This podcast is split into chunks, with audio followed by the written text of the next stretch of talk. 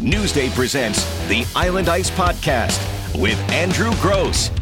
And welcome to Island Ice, Newsday's New York Islanders podcast.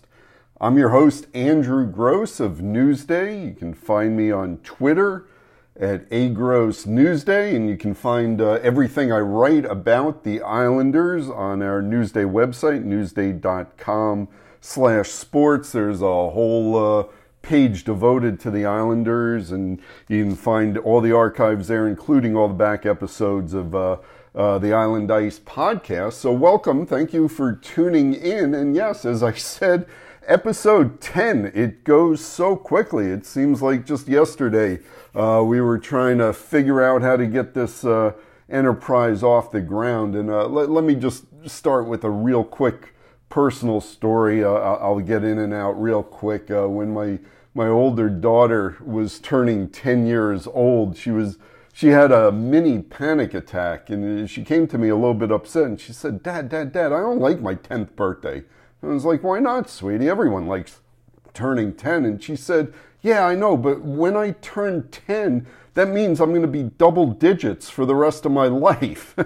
so uh, my mom, uh, her grandma, wound up sending her a birthday card with an X on it with the explanation that she could say stay single digits for one more year. So uh, I am calling this episode X in honor of my daughter there. Um, I'll worry about double digits next week uh, for episode 11. But uh, yeah, it's, it's another on the road show. Uh, and I'm telling you, I'm feeling a lot more like Stewie or Brian than Bob Hope or Bing Crosby uh, with all the, the travel lately. I think last week I recorded uh, either in Anaheim or LA, I, I, forget. Today I'm sitting in uh, Montreal. Uh, I just arrived in this beautiful Canadian city, and if you have not gotten a chance to travel up here, see a game at the Bell Center, treat yourself. It's one of the great things in the NHL. But uh, arrived here early this morning, Tuesday. The Islanders play the Canadiens tonight to wrap up a two game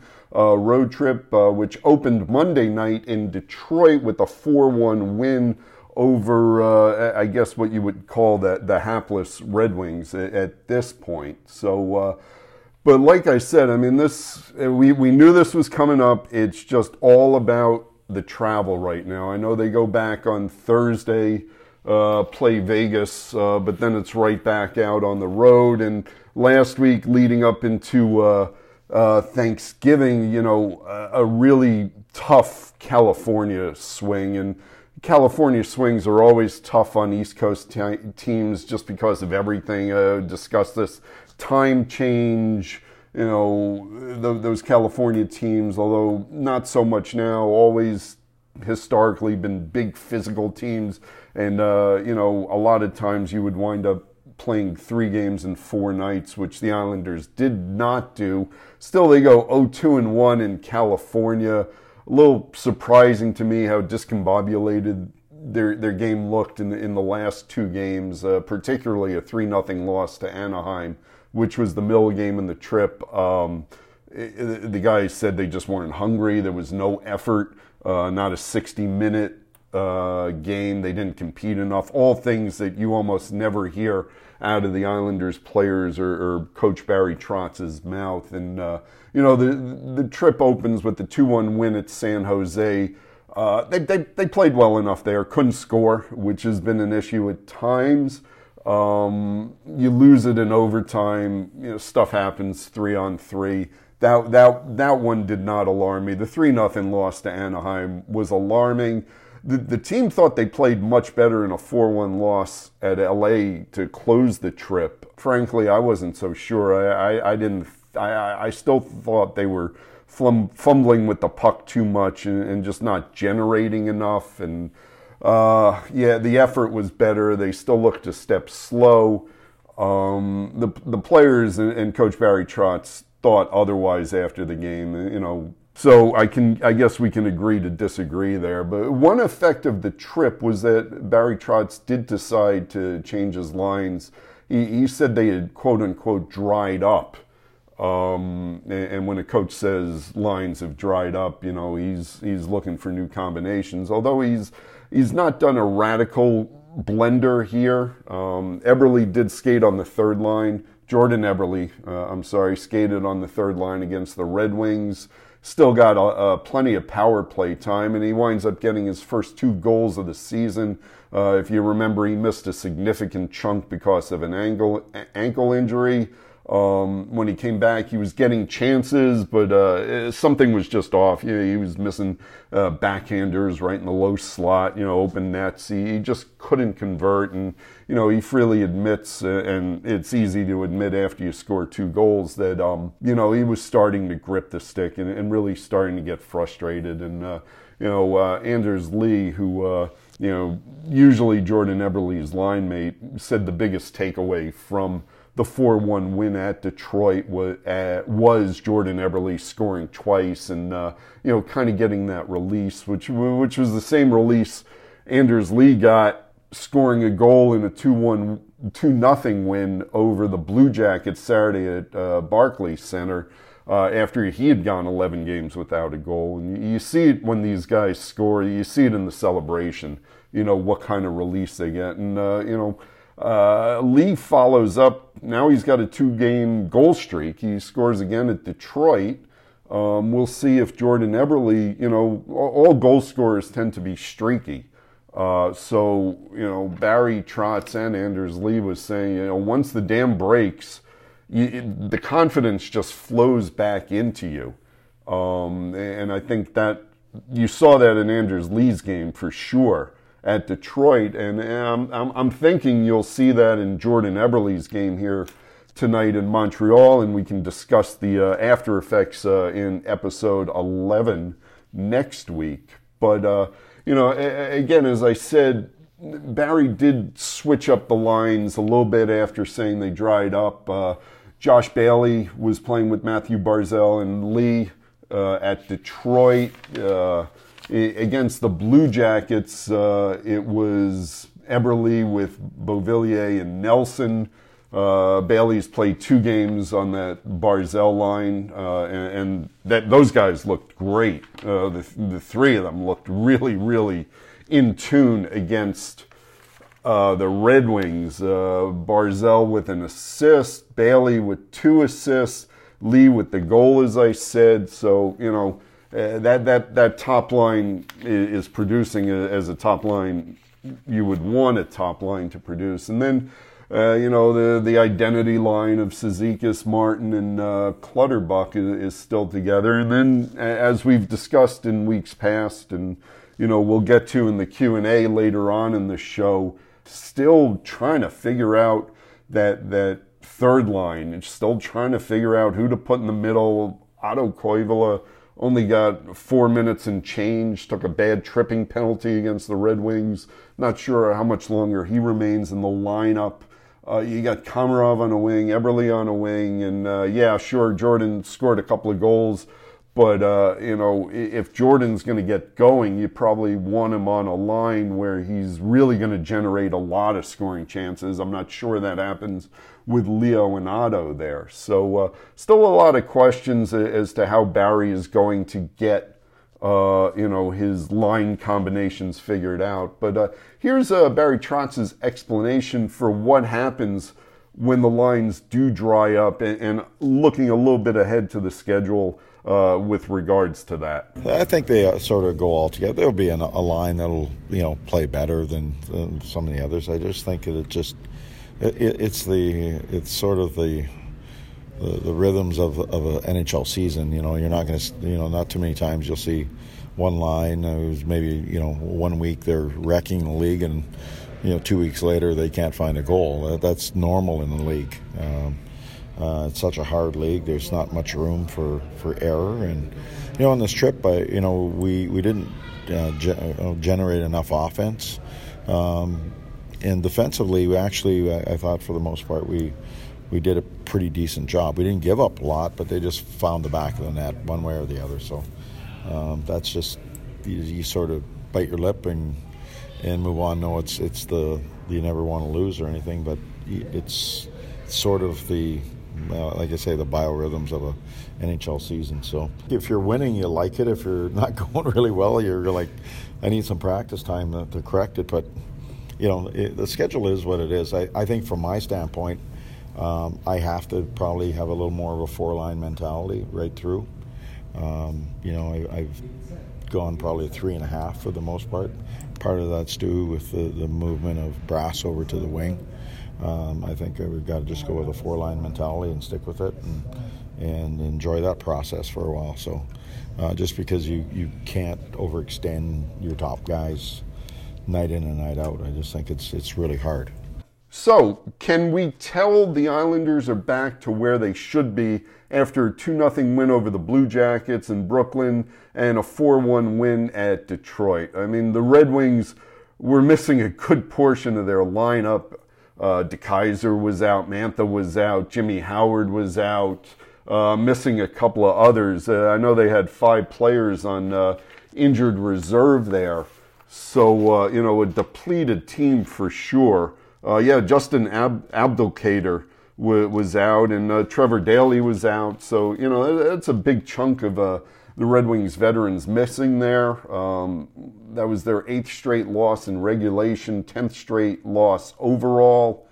Uh, so what can you glean from from that kind of win? Um, again, the positives you got Lee scoring in uh, two straight games after going 11 without a goal, and you know you want you want the captain cleaning up around the crease as he's doing. Um, Jordan Eberle, as mentioned, had his first two goals of the season, and Barry Trotz was really, really pleased that they came. I mean, uh, just a few feet off of the uh, the right post, both of them. And, and, Barry has said several times he's talked to Jordan to to get his game going. Jordan needs to be down in between the circles, below the dots, right around the crease. And and Barry was very happy to see that's where Jordan was playing uh, against Detroit. Uh, couple of downsides, though, where maybe you take a 4 1 win at Detroit with a low grain of salt. Uh, penalties. Uh, uh, the Red Wings go one for six on the power play. And, and honestly, you know, if you're playing a, a, better, deeper team than the Red Wings, maybe, you know, given, giving up six power plays would have really made that a, a, different final score than what you got, the 4 1 score. Now, was it just the uh, Tim Peel, uh, the referee, kind of known for calling a lot of uh, penalties? Was it the Tim Peel effect? I'm not sure. I mean, you know, some of those penalties. I don't know, borderline, but you know, there, there was nothing egregious to me is, oh my God, they shouldn't have called that, you know, or, or how could they have called that?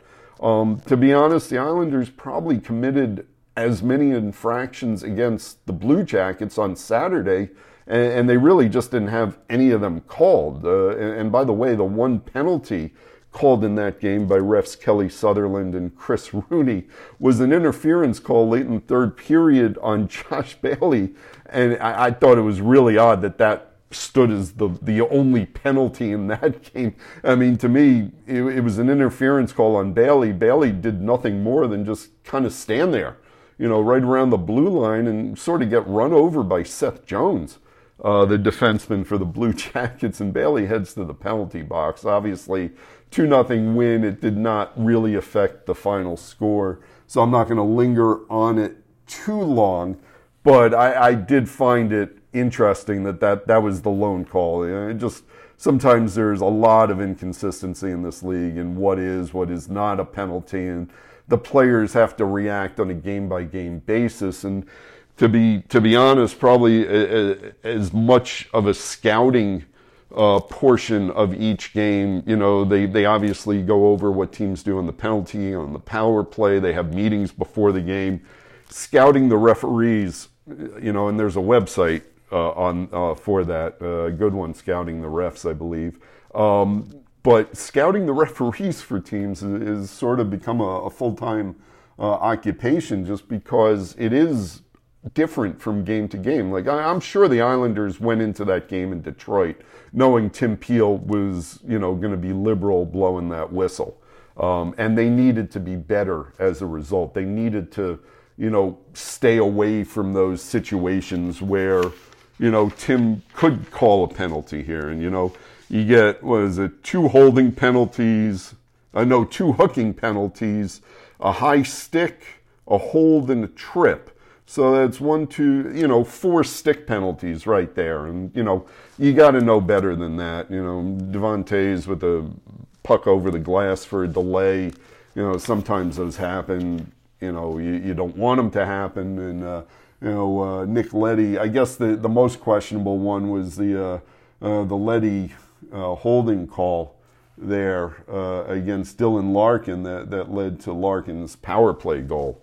Um, but you know what? Larkin was heading full head of steam to the crease, and he did go down to the ice, and Leddy was a little bit behind. So, regardless of whether Leddy did or did not actually hold Larkin there, he was in a position where that penalty is going to get called nine and a half times out of ten. So, I, I really didn't have a huge issue there. I, I, thought that was going to be the outcome of that. Um, the other issue, um, as we saw Saturday, when Thomas Greiss pulled himself at 14:06 of the first period, he had made nine saves. The Islanders were leading the Blue Jackets one nothing, and all of a sudden Greiss comes skating over to the bench, and you know TV cameras caught Barry Trotz sort of doing a double take after uh, you know Greisser said to him basically you know, he, he was having trouble focusing. He was a little dizzy. He was feeling off and ill.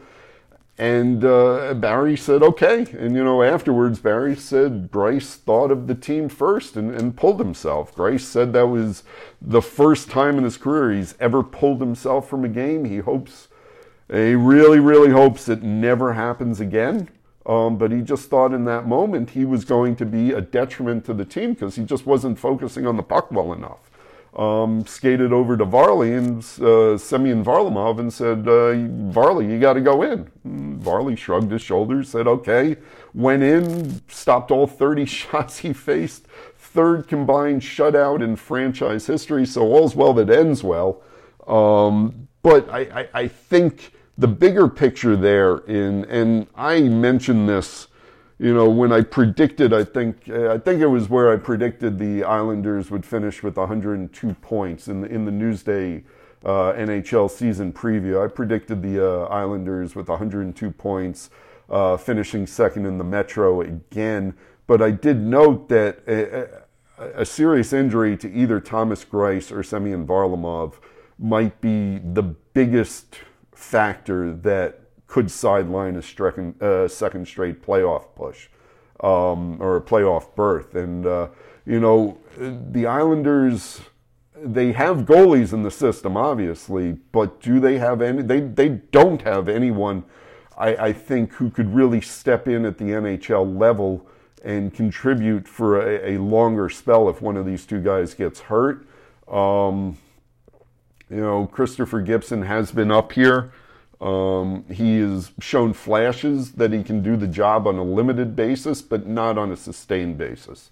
Um, Jared Coreau is an AHL goalie.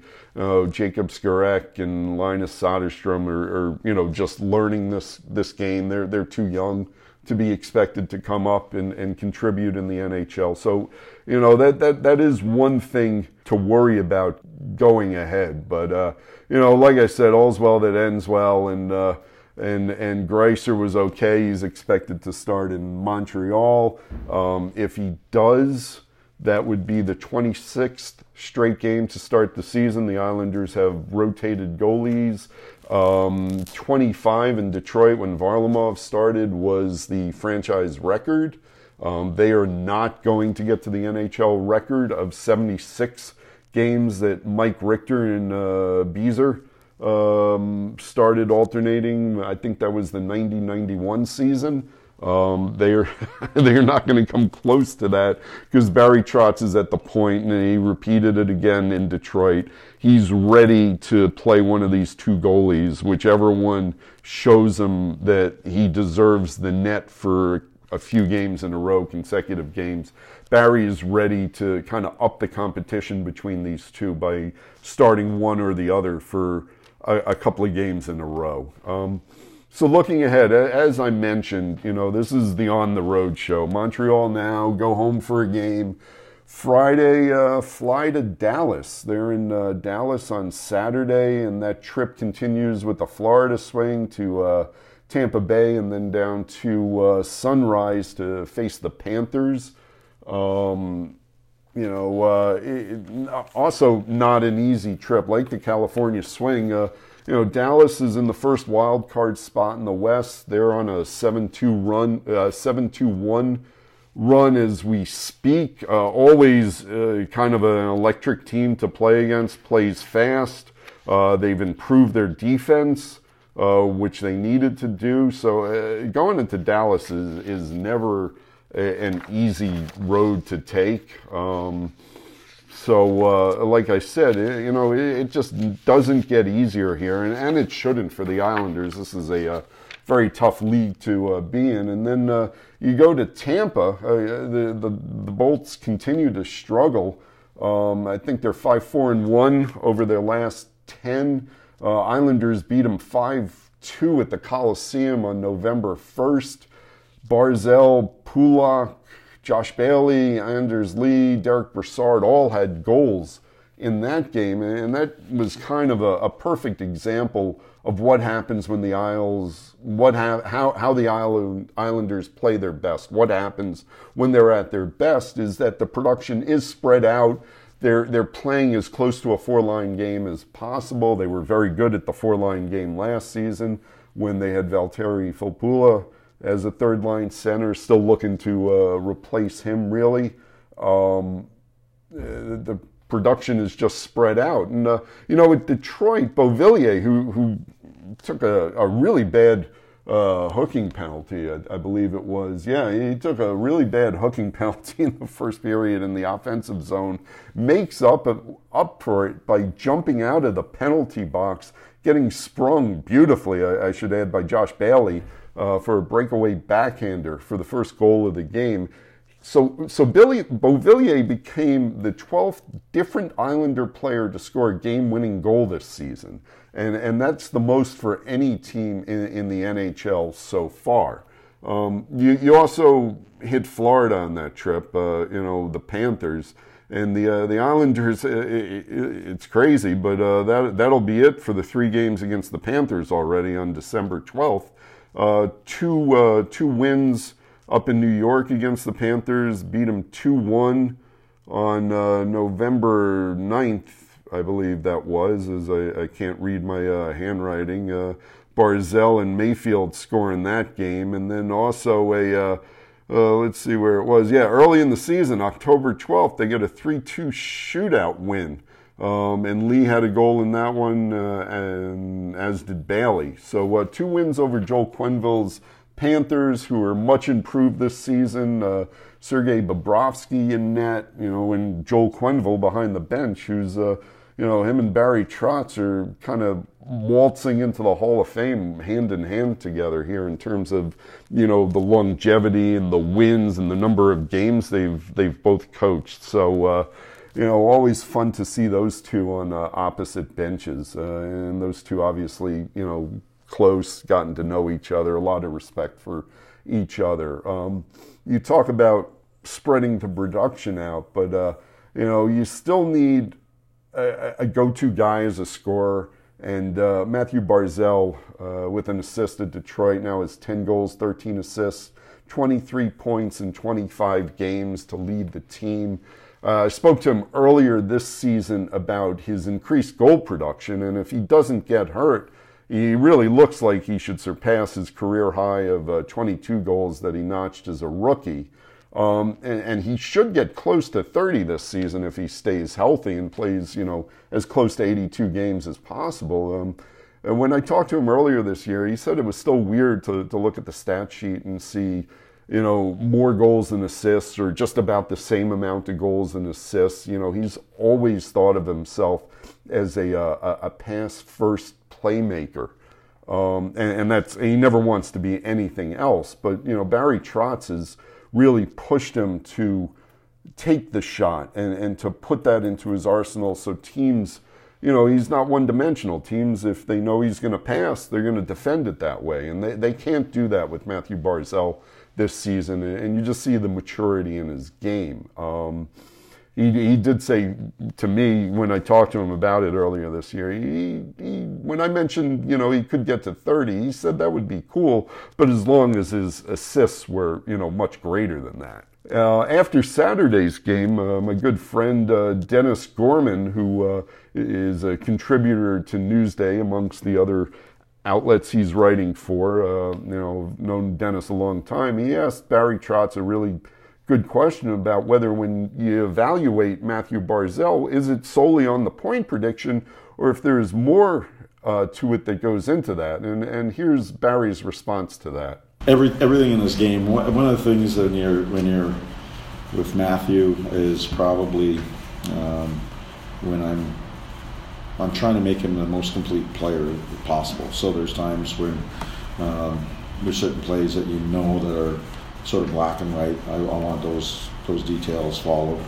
Um, when they're not, I give him a little bit of room, you know, to, to do things. Uh, he, you know, he can attack people off the rush, and you know, he doesn't always have to, you know, dump it in or anything like that. I, you know, I don't give anybody that, uh, you know, that liberty. Just manage the puck at the right times and manage the score and the time and who you're playing against and all those things, and you can do what you do. So sometimes he's hard because you know he can have a great night where um, he can get three or four points and he, you know, the score sheet is really good, but he's you know your goaltender had to be really good as well. So uh, and there's other nights where he's he's he's dialed in on both sides of the puck and you know the, the chances are pretty one-sided. So, but he's a high event guy. A lot of times he's high event. Uh, for us, and tonight he was he was good uh, offensively, you know, goal and assist, and and that. I thought he's uh, he only had one or two shifts that I was I was really concerned that I, he just sort of lost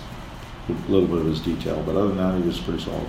One player who has been consistent all season, as we've talked about, is Brock Nelson, and he now has eight goals and 12 assists as I sit here in the hotel room in Montreal. Um, earlier, uh, and the days are melding into one. I forget. I think it was last Tuesday. Uh, I caught up with him in El Segundo, California, at the Los Angeles Kings practice facility, and we had a a really nice chat, um, both about the start to his season and his very interesting and very Olympic family background. So here is Brock Nelson and my chat with him. We're here with Brock Nelson, and uh, Brock, congrats on being the NHL's third star of the week this week. Just tell me a little bit about, you know, that was the first time in your career. What's it like when you're told? Yeah, thank you. It's uh, it's pretty cool. Um, kind of just a byproduct of the team success we've had, the run that we went on, and um, a couple overtime games there, and just in a good spot and able to get a couple winners. And our line uh, did some good things offensively and was able to contribute. So, um, kind of just a byproduct of that, but uh, definitely, uh, you know, pretty special. Uh, Barry Trotz's comment was Brocktober has extended into November and you know going on. And but his point was you know when you can do it over the course of nine months that's when you're a really good player. Uh, do you do you feel you're at that point in your career where you, you do have that consistency yeah I think trying to be and, and striving for that uh, I think that's always the goal over 82 games it's a it's a pretty grueling year and you're going to go through ups and downs but if you're able to kind of limit those those low points uh, and kind of ride the waves as long as you can, um, you know, you'll, you'll put up some good numbers and be a pretty good player and, and reliable. And Barry's instilled confidence in me to kind of go out there and play uh, a two-way game and do things that you know might not always be good on the score sheet, but uh, helping the team win. So. Um, just trying to take advantage of the spot that I'm in and uh, contribute in any way. Yeah, I mean, we, have talked about this in the past. This is what you've wanted in your career to have this kind of huge role on a team. So it must feel good to, to kind of graduate to this. Yeah, it's it's nice. I mean, everybody goes through different uh, career paths, and obviously, first couple years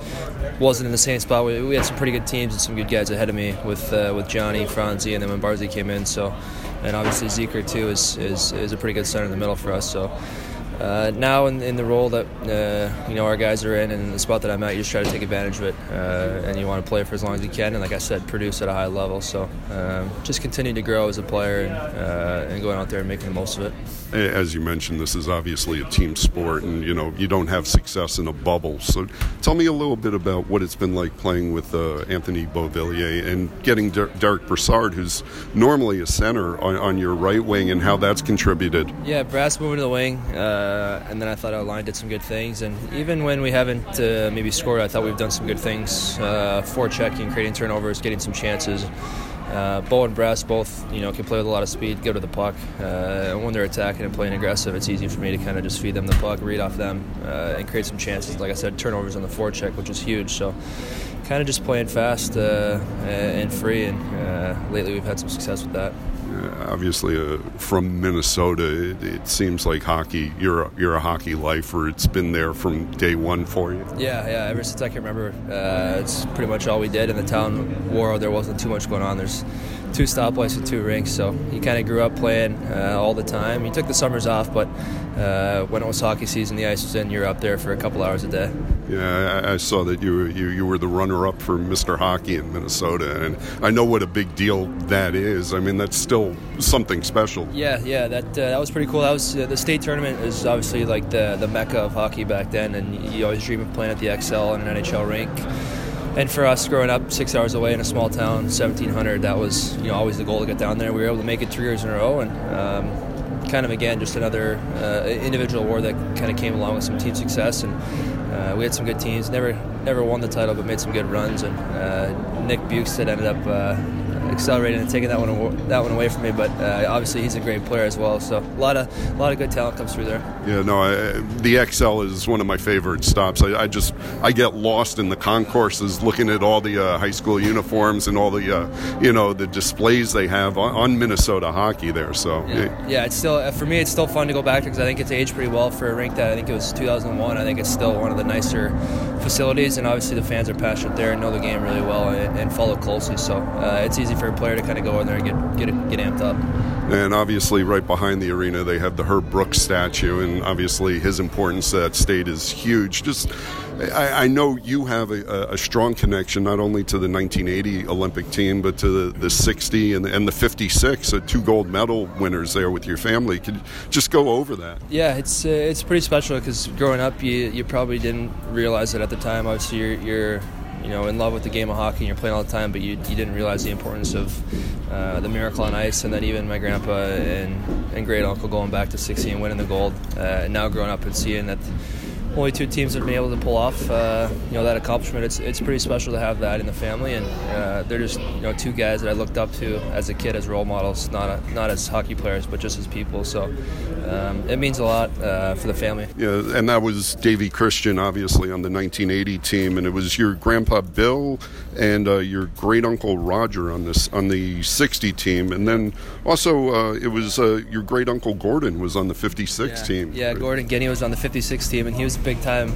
Saw him a lot at the rink uh, at North Dakota. He was, you know, a legend around there. He was always at the games. He'd make the drive every weekend to watch. Um, and then obviously my, my grandpa Bill and, and, Roger were two of the three that kind of started Christian hockey. So I remember running around the factory after school uh, for hours and just kind of playing with any stick or any blade I could get my hands on, and uh, just kind of always involved in the game. Uh, every one of the family members. I know there's some CBA deliberations, but if you ever got a chance to play for Team USA in the Olympics, you know how special would that be for you? Yeah, I think that'd be that'd be pretty cool uh, with the history and the family, and obviously winning the gold, and um, to be able to kind of carry on that uh, tradition would be special. I know there's no pressure from from family. I get a text from my grandpa every day, you know, wishing me good luck, uh, and text me after games when we win and different things like that. That uh, you can definitely feel the love and support already. And um, if you're able to kind of make it to that level, that'd be you know that'd be pretty awesome for them too. And uh, it should be noted, your middle name is Christian, so you kind of wear that you know on your heart every day, I assume. Yeah, it's it's cool to have that uh, kind of tied into the name. Some people don't know it, but uh, when they hear that, then they kind of put two and two together with where I'm from and, and the family name. So it's cool to have that kind of you know not you know showing, but also uh, it does mean a lot. Brock, I appreciate a few minutes. All the best. Thank you. And I really hope you enjoyed that chat we just had with Brock Nelson. Uh, a lot of fun talking to Brock about uh, the Olympic stuff and uh, his family's history, stuff we don't get to talk to a lot with him. And again, his his middle name is Christian, and uh, you know he, he doesn't really uh, put that out there. Uh, he doesn't really billboard the fact that he he comes from this uh, you know kind of royalty in terms of uh, the U.S. hockey program, but uh, it, it is a big part of who he is, and he's obviously very close to uh, his family, and it means a lot to him, and it means a lot to him to uh, you know to chat about that. So I, I hope you enjoyed that. I didn't get a chance to mention to Brock that this summer, and I, don't know why he would really care, but uh, this summer my wife and I spent a couple of days in Lake Placid, and uh, you know some of you you know, got in touch with me after I tweeted out some photos of the Olympic rink, actually the Olympic rinks, because I was we were in the 32 rink as well. We saw a figure skating uh, competition going on in the uh, 80 rink, and uh, you really do feel the history. You see the the names up, you know, Davy Christian being one of them. Um, you know, a lot of you got in touch with me about, you know, your experiences in Lake Placid as well. And, you know, if you do get a chance to go up, it's a very friendly town, lot to do there in the summer. You know, you go up into the mountains, hiking, go up to the ski, uh, ski jump, which is pretty impressive to drive by. Uh, and again, you know, the rinks, you just feel the history. You can see the history. They have some really nice photos there. So, uh, really enjoyed going to Lake Placid. Obviously, I'm I'm the right age to be absolutely you know uh, bowled away by this. I think I was uh, 13 in 1980, and uh, you know obviously remember all of that stuff, and uh, you know had the Sports Illustrated cover you know on my wall for years afterwards, and. Uh, so anyway, good stuff with Brock Nelson, and now, uh, as we do each week, we're going to close out the show with some Q&A via Twitter, and it's called Andrew's Answers. It's time for your questions with Andrew's Answers. And again, guys, thanks so much for uh, getting in touch with me via Twitter when I put out the call for questions. You guys always uh, are good about interacting. Uh, so, uh, you know, as Rick says on Rick and Morty, away we go. Um, Tier 1 Media starts us off, and uh, thanks for being a regular contributor there. Uh, says, Hi Andrew, what are you hearing about Otto? That's Otto Koivula, Dobson, Noah Dobson, Ross Johnston. Feedback from teams, plans, expectations, etc. Any truth to rumors? You, being me, signed a lease at Belmont to open up Island Ice ice cream and Italian ice shop.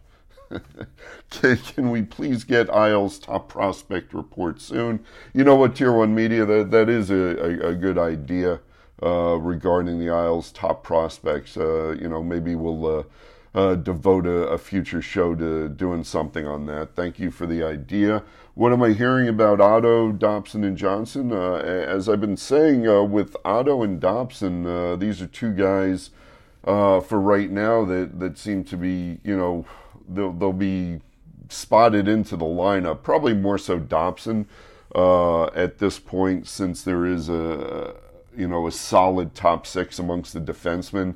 And, you know, for now, it may take a, an instance like we saw the other week where uh, Nick Leddy couldn't go.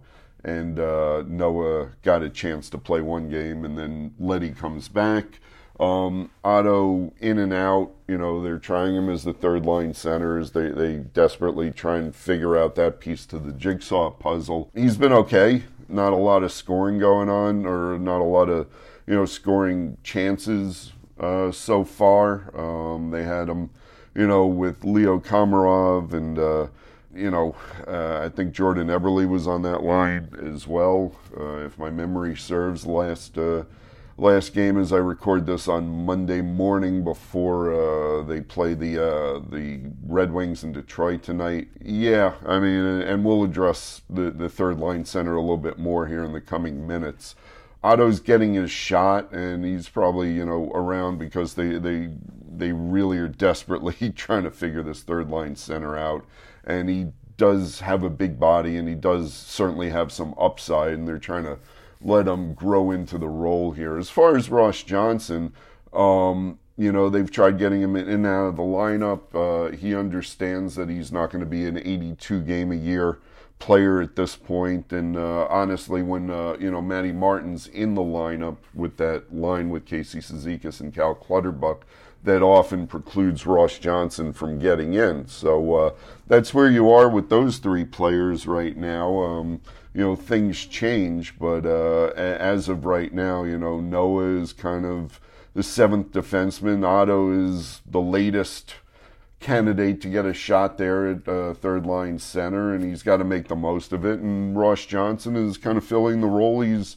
filled here for a couple of seasons, where he's uh, he's more than a utility part, or maybe you, you, do call him a utility part. You know, kind of break glass when needed, when you need a little, you know, grit in the lineup, and uh, sometimes when Matt Martin is not available.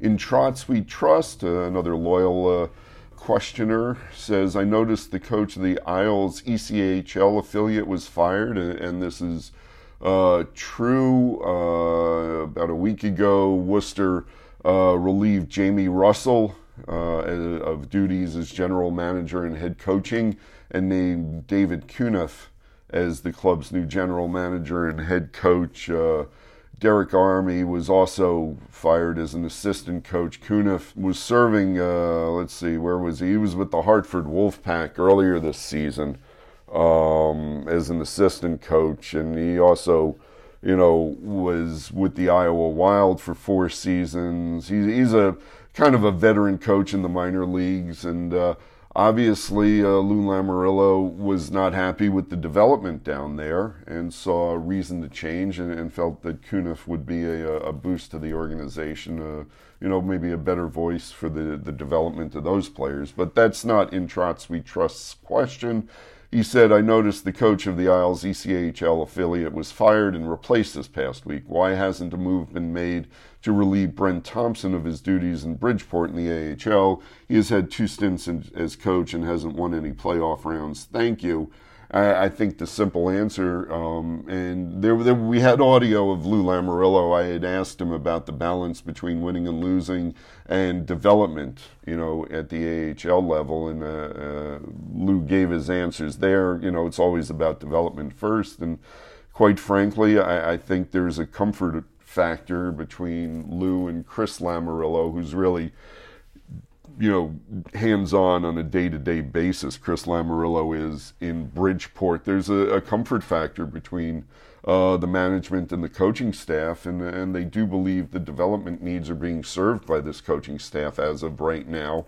Um, and Lou was quick to point out that both you know, the Islanders had depleted the Bridgeport roster and also that the Bridgeport was going through some injuries as a way of kind of deflecting from Bridgeport's early season record. And I think they've won four in a row now coming through the uh, weekend. So uh, I don't see Brent Thompson, you know, I, I don't think this is a, an entire organizational shakeup. Uh, based on what happened at Worcester, uh, like I said, you know, everything is season to season, and they lose had two off seasons to replace Brent Thompson, and obviously uh, Brent Thompson has him and Chris Lamoriello's trust at this point. Clarence Screaming Buffalo Swamptown asks, will Josh Bailey ever be a healthy scratch considering he's just so inconsistent and you know, I mean, there's a chance anyone is a healthy scratch. Uh, you know, Barry's certainly got enough cash and, you know, and I always pronounce that cachet, and I'm told that's incorrect, but C A C H E, and Barry Trotz has got enough cash and respect uh, for what he's done that he can sit a veteran like Josh Bailey. But you know what? Barry Trotz sees things in, in Josh Bailey's game that makes him want Josh in the lineup every day, and it's not always the production. Um, I know there's some, you know, some bad passes and sometimes some inconsistencies in the offensive zone. Um, but, you know, Barry relies on Josh, as he says, as a Swiss Army knife. Can kind of plug him in anywhere in the lineup at any time. And uh, Barry really does like that uh, uh, that versatility. So I, I don't see, you know, Josh being in danger of being a healthy scratch at, at this point. Um, NV um, says Andrew, with Barry's goalie rotation being so consistent, is there any chance it backfires because it potentially desensitize, uh, desensitivizes, uh, basically uh, uh, desensitivizes? And God, you know, if you ever send in a word like that again, you're you know, no, no question being asked. A strong performance from the goaltender. No opportunity to show showcase for a string of starts if they consistently alternate. Question mark. Thanks. Uh, and Envy, I, I think you're going to see this goalie rotation end uh, pretty soon. Uh, Barry's talked, uh, and he's talked consistently about taking it through Thanksgiving, maybe the first week of December here, and then you know schedule gets a little bit heavier. Um, and he wants to see a goalie like you say, get in, you know, for two, three, four starts to uh, kind of foster competition between them. So Barry is aware of that. I, I believe I wrote about it in Sunday's Newsday, um, and, and, you saw uh, Varlamov had to come in for Greiss in, in the last game on uh, what was that Saturday, I believe. I'm losing track of days here, but uh, against the Blue Jackets, the two nothing win. Greiss makes nine saves, comes out, played 14:06, I believe and he comes out wasn't feeling well. Varlamov makes 30 saves. They have a the third combined shutout in Islanders franchise history. But yeah, I, I think you're going to see one goalie get a, a, a, two, three starts in a row here pretty soon. And like you said, with that word I can't pronounce, it, it's it's because Barry wants to, you know, kind of push the competition between the two to make both of them better. Uh, let's see, David Alderson asks, what currently playing former Islander would be a good fit and you'd like to see back? I think, given what we've seen out of the third line center this season, you would probably say Valtteri uh, Filppula, uh, would be a good fit back, and we'll see him tonight in Detroit.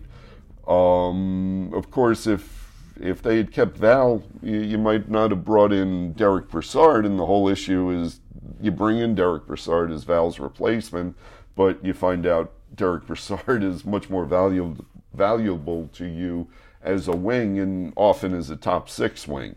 So uh, that that's where this conundrum has uh, started. Is to uh, you basically can't find you know that that fourth center after Matt Barzal, Brock Nelson, and Casey Cizikas. They've been searching all season for that.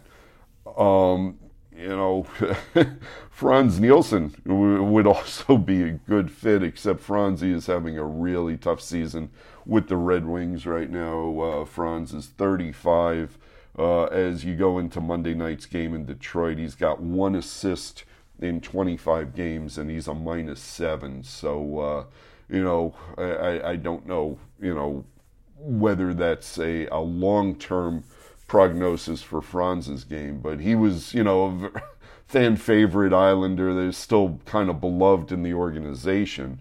I mean, you know, you talk about Franz and and and, and Filppula, but you know the the obvious answer there, and with at the risk of just you know infuriating the Islander fan base here. Look, I, I know there are a lot of emotions here, um, but you take the emotions out of it, and, and who wouldn't want John Tavares still in this lineup just as a player? You know, I'm just saying as I duck as things are being thrown at me. I, am just saying, you know, they need a center, and John Tavares is a heck of a center. He's a heck of a player. I, I know he's, you know, angered the Islander fan base forever. You take the emotions out this this you know this team would be better if John Tavares would be in the lineup right now. So uh, let's see. Jay Mersch uh, says now with the quarter of the season in the past. Is there any kind of buzz within the organization of adding any firepower to the team after a tired looking West Coast trip? There is an obvious need in the middle of the third line. And, and yes, uh, Jay Mersch. And, uh, and whenever I see Jay Mersch, his name pop up on, on Twitter, I, I just immediately think of J Mascis of uh, Dinosaur Jr. Um, had a chance to see them uh, down at Coney Island a couple of summers ago. Still a, a fun band. Uh, digressing, um, and I, I, do like the uh, the fisherman logo you got on your Twitter avatar there, Jay. Um, Uh, so the question was now with the quarter of the season in the past, is there any kind of buzz with the organization of adding any firepower to the team? Tired looking West Coast trip. There's an obvious need for in the middle for of the third line, and yeah, you, you definitely. Uh, there's no buzz as you would call it um, because that's not how Lou operates. Uh, uh, you know, unfortunately, with Lou, you know, from a media standpoint, standpoint, most of the time you find out after the fact that something has happened, and obviously our job is to find out before the fact. But uh, Lou keeps everything close to the vest. Um, but yeah, I, I, I do. Looking forward, this is a need that probably will be need to be addressed going outside the organization at some point this season, whether it's right now in December. Um, could be. Um, trade market will obviously heat up as we get closer to later in February, but I, I do think this at some point is going to be something that Lou addresses um, because, you know, I, I think Lou sees what we see, which is a team that has a real chance of making some noise in the playoffs here. And when you have a, a hole like that, and you have Barry Trotz talking about needing to be, you know, that four line mentality, then you know that's that's the, the the, the issue right now, and it does need to be addressed. And uh, that's following up with uh, Semyon Popkornov asking thoughts on the third line carousel. Brassard is definitely a better winger than center, and the rest of the guys who have played uh, third line center or third center haven't stuck. How do you think Lou fills the spot? And uh, that just goes back to the last question. Uh, I, I, I, agree. I think, you know, at, at, some point maybe Brassard goes back, um, and they they gave it they give it one last go with Brass in the middle here. But uh, eventually, I do think they go outside or try and go outside the organization to fill that. Um, Chris Dennehy asks Trotz's post-game press conferences are must-see TV. His answers to reporters and is it just you being me, Arthur Staple, and Barry? And no, no, no, no, no. Corey Wright from uh, the Islanders media is there. Uh, Brian Compton from NHL.com is always in there. Uh, you know, Fooch from MSG Networks is in there.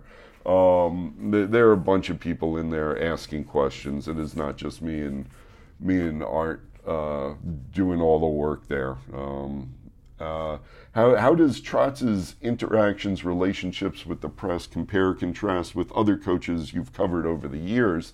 And it's interesting. I've, I've gotten to cover a bunch of different NHL coaches now. You know, starting way way back when I first got on the Rangers beat, Bryan Trottier was the uh, was the coach, and uh, you know, just never he was never comfortable in that role. and I only got three weeks of covering him in that, but it was a very awkward relationship I thought with the media with, with Trottier and you know, it just didn't work in that situation. Uh, you know, covered Glenn Sather as a coach, and Glenn is, uh, you know, Glenn is a uh, public persona, but he is a very loyal, friendly, nice human being. I, I always enjoyed being around Glenn Sather, honestly. Um, you know, if he considered you a friend, he would do anything for you um, one of those types of human beings. And, uh, and to a certain extent, uh, actually, I shouldn't say to a certain extent, Lou Lamoriello, with a different public persona, he's not as, you know, Lou is not throwing the jokes around and uh, playing pranks like uh, Glenn Sather likes doing. But uh, Lou Lamoriello is also one of these, you know, heart of gold, you know, will do anything for a friend, former player type of guy, um, honestly. Um, but that that was not the question. The question was about coaches. You know, I, I go through the years. Uh, Tom Renney with the Rangers had a really good relationship with him, and you know, got to know him really well as a person and a lot of respect for Tom Renney. And he always went out of his way to help the media when he could, you know, very forthright with his answers. At one point, Tom Renney was doing three press conferences a day, which was crazy because the Rangers would do their morning skate up at their, uh, you know, Westchester facility in uh, Greenburgh uh, slash Tarrytown. And Tom would talk after the morning skate and then he would talk at the Garden before the game for those who didn't come to the morning skate, and then he would talk after the game, and that was that was well beyond what was expected of Tom Renney. Um, you know, obviously spent four and a half seasons covering John Tortorella. That was a very rocky ride at sometimes because the media grinds on uh, Torts and you know just annoys him. But I will say I, I, caught up with John when the Blue Jackets were were in town on Saturday. And just you know, when you when you're not covering him, John Tortorella is one of the realest people you you can find. Great conversation with him, just about life, his family, and stuff he doesn't want to make public, so I won't. But uh, you know, I, have come to really uh, like being around John Tortorella, and that's because probably I'm not covering him at this point. Um, Alain Vigneault with the Rangers, you know he really keeps the media at, at an arm's length. You don't get to know him as a person. He's he's not confrontational. He doesn't make it difficult on you in terms of anything, in terms of his job. Um, but he just does not want you to know him as a person at all. Um, and, and, that's fine. Some people are like that. Um, covered John Hynes with the Devils, and uh, you know a lot of respect from him. I, I know the, the, the Devils are struggling right now, and I, you know probably he's on the hot seat. Not probably. I, I I know he's on the hot seat, even though Ray Shero just you know. Uh, thinks you know John is the perfect fit for that franchise. Um, uh, John, again, another guy who would help you out by explaining things, taking you aside, trying to explain what he did, you know, not in a on the record type of manner, and also a guy you got to know as a as a person. You know, you could talk about you know him and his kids and just what life was like. You know, because we all, you know, Shannon Hogan mentioned when she was on uh, Island Ice, you know, we we all, you know, for all the time we put into this, there's, you know, a little bit of collateral damage, you know, leaving your family at home um, kids, wives, and you know, it, sometimes it's good to talk about that stuff uh, with other people who are going through it. And, and I thought Hynes was was really uh, sympathetic to a lot of the stuff that was going on. And uh, you know, Dougie Weight I didn't really get to cover for more than a month before he was let go. Didn't really get to know him uh, much, but he seemed, you know, back from his playing days, obviously a fun-loving guy, you know, who really knows hockey and probably got a, you know, tough deal with the Islanders. Just, you know, in my opinion, never really having the foundation to to learn how to be a really solid head coach in the NHL because I, I do think that was in him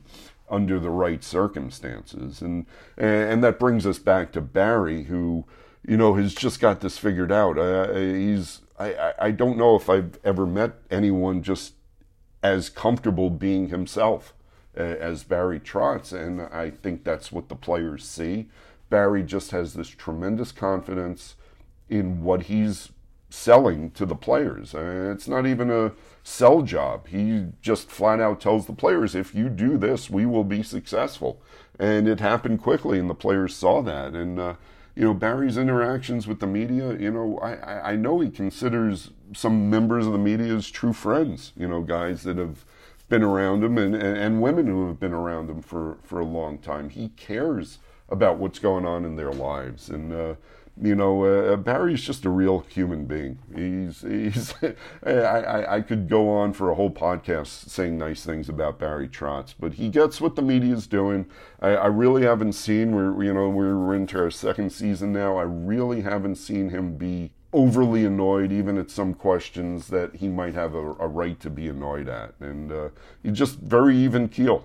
You know, he knows there's another day, and he knows there's a chance to be better tomorrow you know, if, if need be. Daniel Wendelkin asks, would you be able to explain why Dobson isn't eligible for the AHL? I am uh, pro getting, pra- uh, and that's in quotes, I am pro, quote, getting practice an occasional game unquote with the big club, but I'm not certain on why he can't play in the AHL. Age question mark. Something in his ELC? No, it's it's it's an age issue because he's a Canadian junior player at 19. It's just not eligible. It's a it's an agreement as uh, the Freds points out, um, specifically between the NHL and the Canadian juniors, and that's why uh, Bode Wilde, who's also 19 but is not, you know, Canadian junior player. That's why he can be at Bridgeport or a Simon Hol- Holmstrom, you know, who gets drafted at 18, is able to play in Bridgeport. And it's a loophole that, uh, that Lou Lamoriello believes will be closed in the next CBA, meaning that, you know, in the future, a guy like Noah Dobson would be eligible for the AHL, but not under this collective bargaining agreement. Uh, Domenico JJ says, with the Devils reportedly listening to offers on Taylor Hall, how do you do you think Lou makes a move for him? I, I really don't. I, I, know, you know, Taylor would be that kind of scoring wing that you know every Islander fan is is hoping for here, but I, I just don't. First of all, I don't see the Islanders and Devils, uh, and, specifically probably Ray and Lou um, given what happened with the Devils, I don't see them uh, getting together on a trade.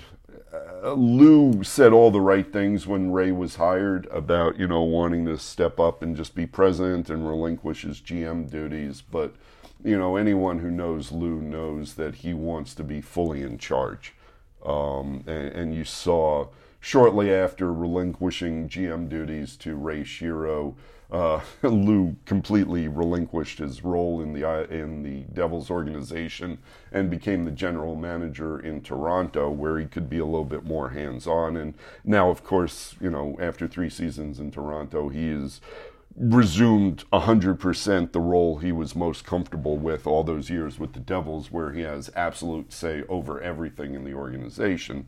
And that's just how Lou operates. That's who he is as a as a person. And you know, so I, I, I don't see Lou and Ray necessarily working out a trade there. I don't think Taylor Hall, you know, he's going to cost a heck of a lot as a rental. I think this is a guy that wants to test the free agent market.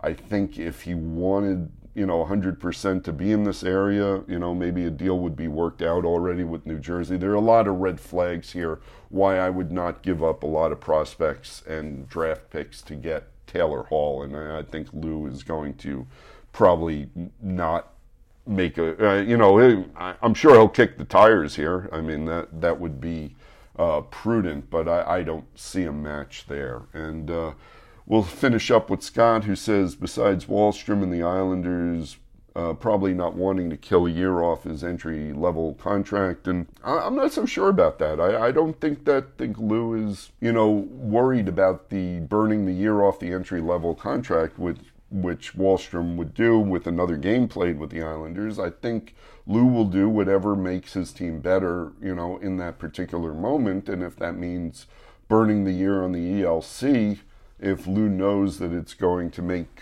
the Islanders a better team, I, I think he would do that quickly. Um, who is another winger you could see get a call up if injuries occur again? I, I, I still think Arnaud Durandeau is the Islanders' best forward prospect. Um, you know, uh, I, I, too was impressed both talking with him and watching him play. Uh, Durandeau's got, you know, a bit of speed there. He plays, you know, I, I think he could play an NHL game with, with that kind of speed, and I think he's got a scorer's mentality. Uh, do like him, um, and you know he's got what five goals and an assist in 13 games for Bridgeport. I mean, obviously, you know the, the Islanders are, are looking to see uh, whether Andrew Ladd's knees will hold up and whether he is a viable option. Uh, if Andrew can prove that his knees are sound, then I, I, do think he'll get a call up, but I, I think it's questionable uh, as of right now whether that happens. I, I know he's 29, uh, but Matt Lorito um, is, is, leading Bridgeport with six goals, six assists. Do they finally really give him an, an NHL chance? Uh, I'm not sure. I'm not, you know, 100% uh, familiar with Matt Lorito's game. Uh, just seen him, you know, kind of through preseason, so I can't give you a real great scouting report on him. Um, Uh, and again, he's 29, so you bring him up as an experienced guy. Uh, not the same, but you know, sort of the same as uh, when Cole Bardreau came up at 26, even though he was a rookie. Um, you know, going through their their you, you talk about you, and you ask specifically about wings. You know, does Tanner Fritz get a, a shot on a wing? They've been playing mostly at center. He he's been hurt in and out of the lineup. Only been able to play four games. Does not have a point yet. So. Uh, you know, per, perhaps Durandeau does get a shot here. Um, I think they might be a little hesitant to bring up Simon Holmstrom this season. Um, maybe later in the year. He's got three and two through 20 games. Um, and again, I know everyone is waiting for Kiefer Bellows to kind of blossom into the player everyone wants to see him become. He's got three goals, three assists in uh, in 22 games. He might be someone who gets a shot down the line if he, you know, if he shows some development down there or some more development. But uh, you know, right now Matt Lorito's at the top of the uh, scoring chart for Bridgeport. He's not your classic prospect, so I don't know if that's necessarily the answer you're, you're looking for there. Um, but I, I, I, don't mind Durandeau, and and I think at some point, I don't know whether it's this season, he, he he'll make a push to uh, to make the roster. Um, but that's it for the questions. Thanks again, as I say every week, for submitting it, and thank you again so much for tuning in to Island Ice. Uh, you can find me, Andrew Gross, on Twitter at AgrossNewsday. If you like hearing what I have to say, you can find uh, all the Islanders uh, archives on uh, the Newsday.com. Uh, slash sports website. Find uh, all the back issues of Island Ice, the back episodes of Island Ice on the Newsday website. You can find us on SoundCloud. Island Ice is available on Apple Podcasts, on Google Play, Spotify. Uh, if I'm forgetting anything, uh, forgive me, but uh, please subscribe, rate, review, leave a comment. any comment, you know, will be taken into consideration. Uh, as I say, we're trying to make this the best Islanders podcast possible. And uh, thank you so much, and happy hockey, everyone.